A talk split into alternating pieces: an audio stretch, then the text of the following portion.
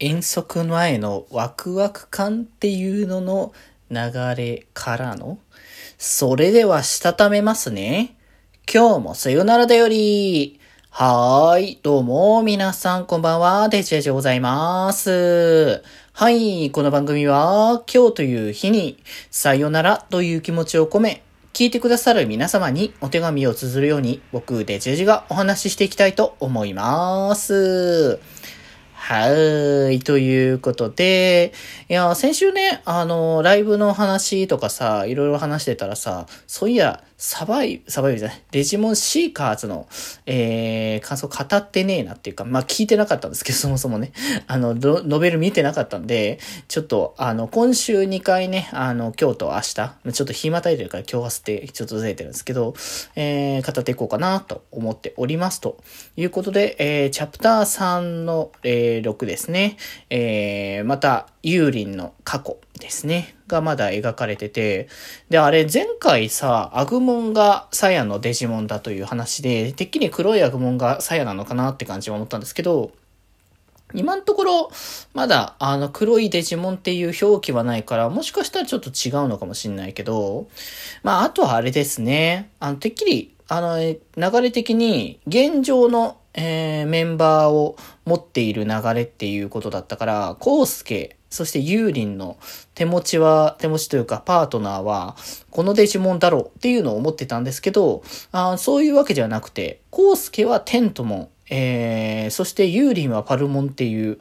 なんかやたらと植物系合わせ、植物的というかその昆虫植物系というのが多め。アグモン以外はなんかそんな感じっていう、えー、ところになってましたけど、まあこれが後々またどっかに生きる設定かなのかね、わかんないですけどね。まあ現状ユーリンは、えっ、ー、と、リュウダモンを使えて、パートナーとしてね、あの、連れて行っているわけですし、まあ、コウスケというか、まあまあまあっていうね、タルタロスは、タルタロスの方はね、えっ、ー、と、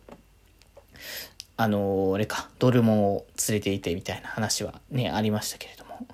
まあね、そんな流れもありつつ、まあ着々とそのマインドリンクっていうののあの計画をどんどん進めているっていうところと、あの、デジタルワールドへの直接探索っていうのを今も、あの、着々と進めているという話が出てて、まあ、それが、まあ、いろいろと、あの、実際のさ、現実世界で行われたアポロ何号みたいな感じの宇宙探索の方の流れに、こう、合わせていろいろと話をしているっていう感じのところであったんですけど、ここで出ましたよ。タロタロス計画。タルタロスという名前はここから来てたんですねっていうところで、まあ、このリアルワールドから今現状では見えないデジタルワールドを直接、えー、操作、探索していくっていうプロジェクトの名称がそもそもこのタルタロス計画っていうところだったから、サンズ・オブ・ケイオスのタルタロスはっていうそこの辺の話になるんだろうなと思いますかね。うん。まあ、そしてそんなね、あの、タルタロス計画を、まあ、進める、まあ、もう本当に日が迫っている中で、まあ、ユーリン、コウスケ、サヤは、あの、電、電脳大学の、あの、出来上がる地をね、ちょっと見に行きながら、少しね、それぞれの思いを語ったりとか、話をね、少しずつしてってっていう。まあなんかある意味、あれよね、遠足の前の、あの、ワクワク感じゃないけども、そういうワクワクしつつドキドキしてくるみたいな、そんな感覚のものが出てたりとかしますね。なんかこの頃だからマインドリンクはまだデジモンたちとおしゃべりできるっていう、そんな状況ではなかったっていう、まあ環境的にも。っていうところだったらしいですけど、まあ、サヤはなんか、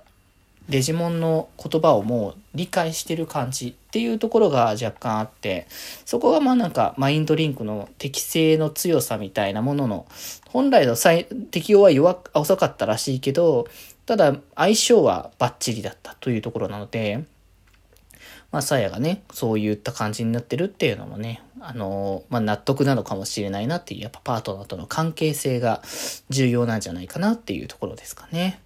うん。まあそんなね、こう、ひとときを過ごして、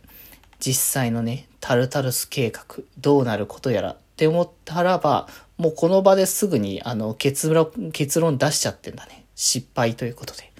まあ、次回失敗した流れについての話をね、まあ、次回、もう次回というかもうあの公開されてるもんなので、まあ明日ちょっとその続きを読みながら、あの、読んだらね、感想を語っていこうかなと思っております。ということで、今日はこんなところで、それではまた明日、バイバーイ